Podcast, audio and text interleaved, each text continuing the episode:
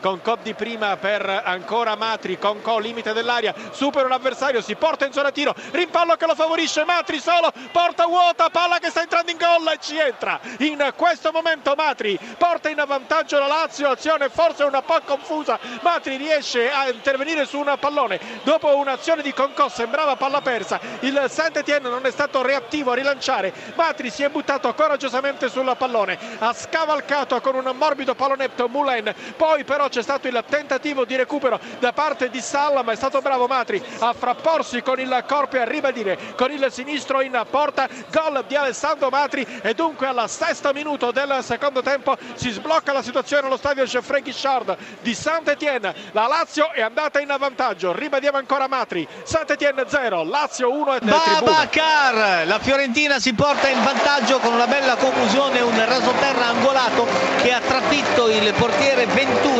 l'azione è stata impostata da Pasquale che ha scambiato con Pepito Rossi. Il tocco per Babacar che è entrato in area di rigore ha lasciato partire un pendente rasoterra che è letteralmente passato sotto la pancia del portiere ed è terminato in fondo alla rete. Fiorentina in vantaggio al ventitresimo minuto del secondo tempo qualificazione eh, più vicina Fiorentina 1 Belenenses 0 ha segnato Kuma Babacar Pogba per Claman ancora Pogba poi per Claman che va lateralmente da eh, Sal. Ecco lo senegalese che è nel cerchio di centrocampo va a cercare il eh, mobilissimo Baebek che eh, fa tantissimo movimento in avanti ma non conclude praticamente mai. Adesso è pure a terra ci prova e segna con la maglia numero 11 Eiseric con Beriscia che questa volta si lascia ingallare